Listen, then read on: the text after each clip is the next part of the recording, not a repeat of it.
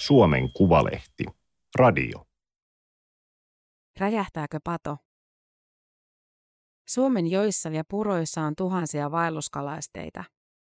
Hallitus haluaa purkaa niistä useita, mutta samaan aikaan valtio suunnittelee isoa vesivoimalaa Kemijokeen.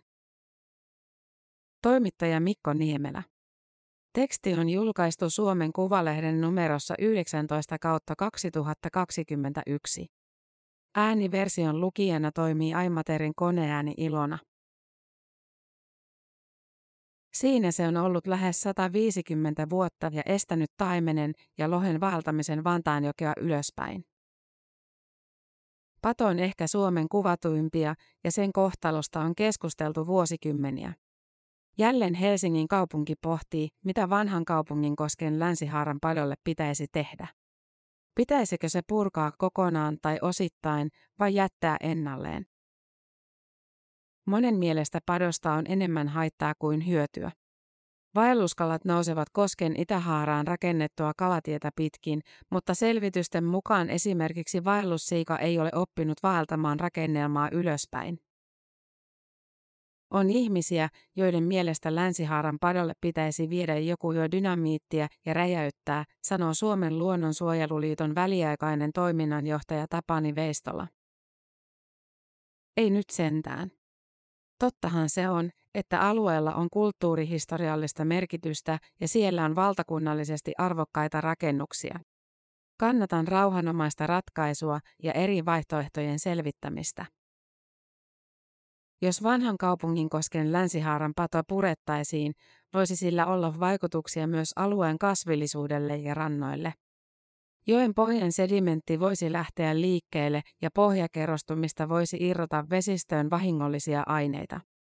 Alueella on ollut teollista toimintaa ainakin 1500-luvulta alkaen ja patoalueen pohjaan on voinut painua monenlaisia myrkkyjä. Tieteellinen näyttö kuitenkin puuttuu. Ongelmiin on ratkaisuja. Myös vesiinsinöörit osaavat ratkaista pulmia ja jokeen voidaan rakentaa esimerkiksi pohjapatoja, jotka eivät ole esteitä kaloille, Veistola sanoo. Veistola on pitkän linjan luonnonsuojelija ja hän on oppinut, että muutokset ympäristöpolitiikassa ja muillakin politiikan osa-alueilla tapahtuvat hitaasti. Vesivoimaa rakennettiin voimakkaasti toisen maailmansodan jälkeen aina 1980-luvulle saakka. Luonnonsuojeluliitto saavutti merkittävän voiton, kun koskien suojelulait otettiin käyttöön 1987. Ne kielsivät vesivoimarakentamisen tietyissä vesistöissä ja vesistön osissa. Vaelluskalojen puolesta alettiin puhua voimakkaammin 2010-luvulla, kun kansallinen kalatiestrategia laadittiin 2012. Seuraavaksi tehtiin kansallinen lohi- ja meritaimen strategia 2014. Strategioiden pohjalta uudistettiin kalastuslaki, jonka tarkoituksena on siirtää kalakantojen hoidon painopiste istutuksista kalojen luontaisen elinkierron palauttamiseen. Luonnonsuojelujärjestöjen tyytyväisyys kasvoi vuonna 2019. Hallitusohjelmaan kirjattiin vaelluskalojen osalta historiallinen linjaus järjestöjen aktiivisen loppauksen tuloksena. Päivitetään vesilaki ulottamaan kalatalousvelvoitteet niin sanottuihin nollavelvoitelaitoksiin, hallitusohjelmassa sanotaan. Suomessa on kymmeniä pieniä vesivoimalaitoksia, joilla ei ole mitään velvoitteita parantaa vaelluskalojen elinympäristöä. Voimalaitosten luvat voivat olla yli sata vuotta vanhoja. Ne on laadittu ainoastaan sähköntuotannon näkökulmasta. Nykyään nämä laitokset ovat sähköntuotannon kannalta lähes merkityksettömiä. Hallitusohjelman kirjaus ei ole vielä konkretisoitunut uudeksi vesilaiksi, mutta selvitystyötä on toteutettu ministeriöissä, luonnonvarakeskuksessa, Suomen ympäristökeskuksessa ja elykeskuksissa jo toista vuotta. Vesilain muutostyöryhmä aloittaa työnsä todennäköisesti kesällä 2021 ja eduskunnan käsittelyssä uuden vesilain pitäisi olla vuoden 2022 aikana. Tutkijat ovat kartoittaneet muun muassa vaelluskalasteiden sijaintia ja määrää. Tietoa on ollut aiemminkin saatavilla, mutta nyt se on päivitetty 2020-luvulle. Patoesteiden kartoitus näyttää vaelluskalojen kannalta lohduttomalta. Suomessa on jokia ja puroja 130 000 kilometriä. Näissä virtavesissä sijaitsee ainakin 5200 patoa tai muuta vaellusestettä. Vesivoimalaitosten patorakennelmia on noin 700. Lisäksi kalojen esteenä on 90 000 vesistön ylittävää tierumpua, joista kolmasosan on arvioitu muodostavan täydellisen tai osittaisen vaellusesteen. Pohjois-Savon ely-keskuksen tekemän muistion mukaan koko maassa on 60 pientä, alle 5 megawatin voimalaitosta, joilla ei ole mitään kalatalousvelvoitetta. Mikrovoimaloita eli alle 0,1 megawatin laitoksiakin on ilman velvoitetta 76. Lisäksi on 386 alle 0,1 megawatin mikrolaitosta, joiden velvoitteista ei ole tietoa. Nämä laitokset eivät välttämättä tuota sähköä lainkaan. On myös viisi suurta yli 5 megawatin voimalaitosta, joilla ei ole kalatalousvelvoitteita. Etenkin vanhat vesitalousluvat ovat sanailuiltaan melko monimuotoisia, eikä tulkinta ole aina ihan yksiselitteistä, sanoo selvityksen tehnyt kalastusbiologi Markus Huolila Pohjois-Savon elystä. Huolilla korostaa, että muistion tiedot eivät kerro, onko kaikille selvityksessä mukana oleville vesivoimalaitoksille tarvetta kalatalousvelvoitteelle. Tiedot antavat kuitenkin kokonaiskuvan tilanteesta. Suomen virtavesissä on siis valtava määrä vaellusesteitä. Tutkijat eivät kuitenkaan koe mielekkäänä listata patoja, jotka pitäisi purkaa tietyssä järjestyksessä.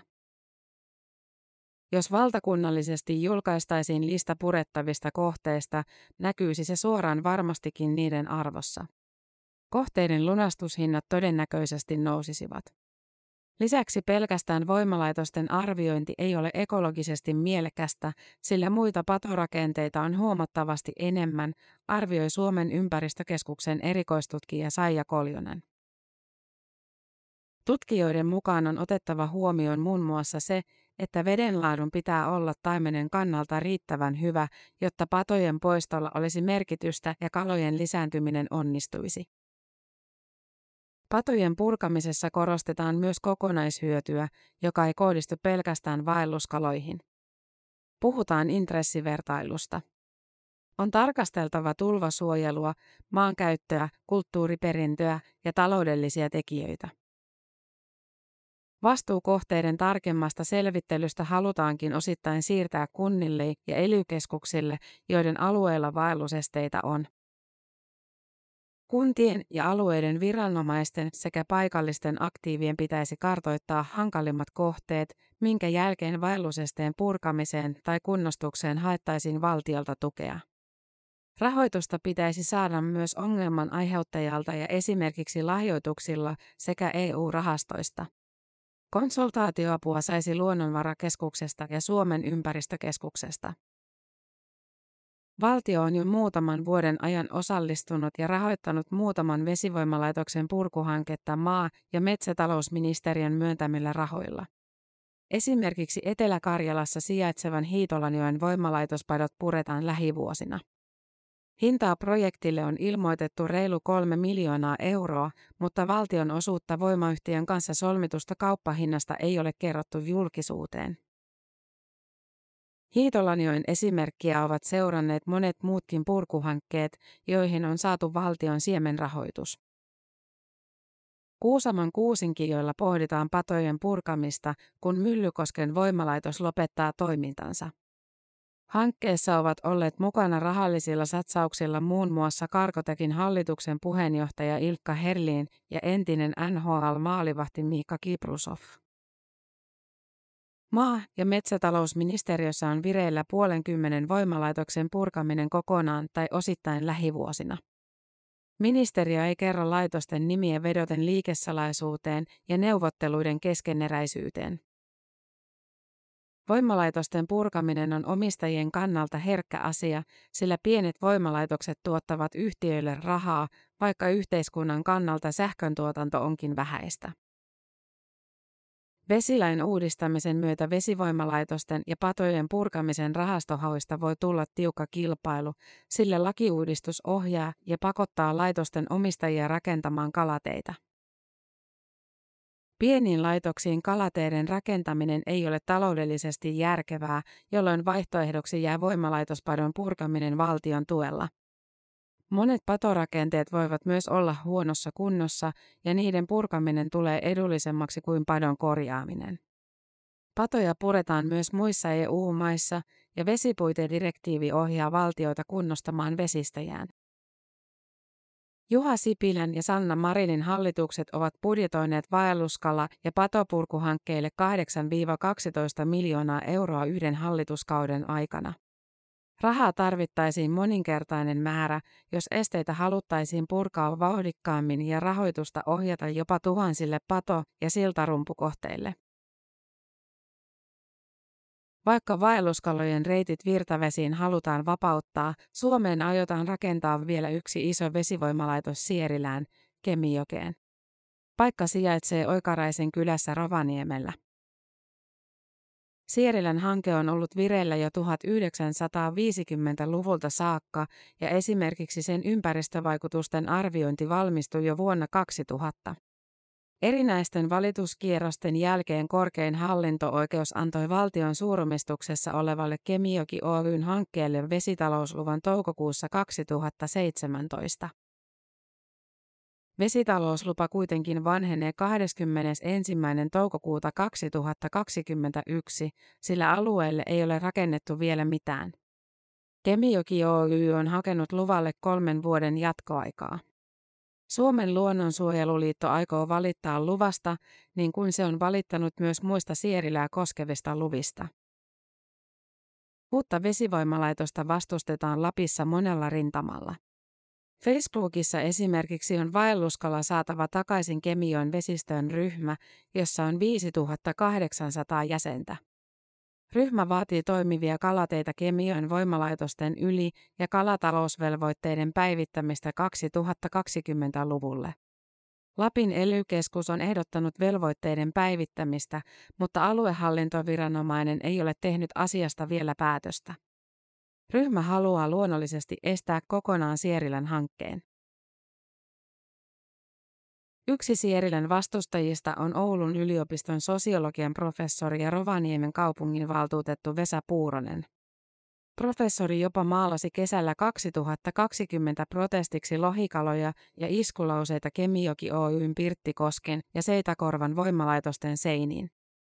Teko johti poliisitutkintaan. Puuronen myönsi oikeudessa maalanneensa kalat ja hänet tuomittiin maksamaan vahingonteosta Kemijoki Oylle yli 11 000 euron korvaukset. Sakkoja kirjoitettiin noin 2600 euroa ja oikeudenkäyntikuluja tuli maksettavaksi yli 6000 euroa. Puuronen on kotoisin Vanttauskoskelta, Kemion varrelta, missä hän tälläkin hetkellä asuu. Olen lapsesta asti nähnyt, miten voimalaitosrakentaminen vaikuttaa jokivarteen ja sen luontoon.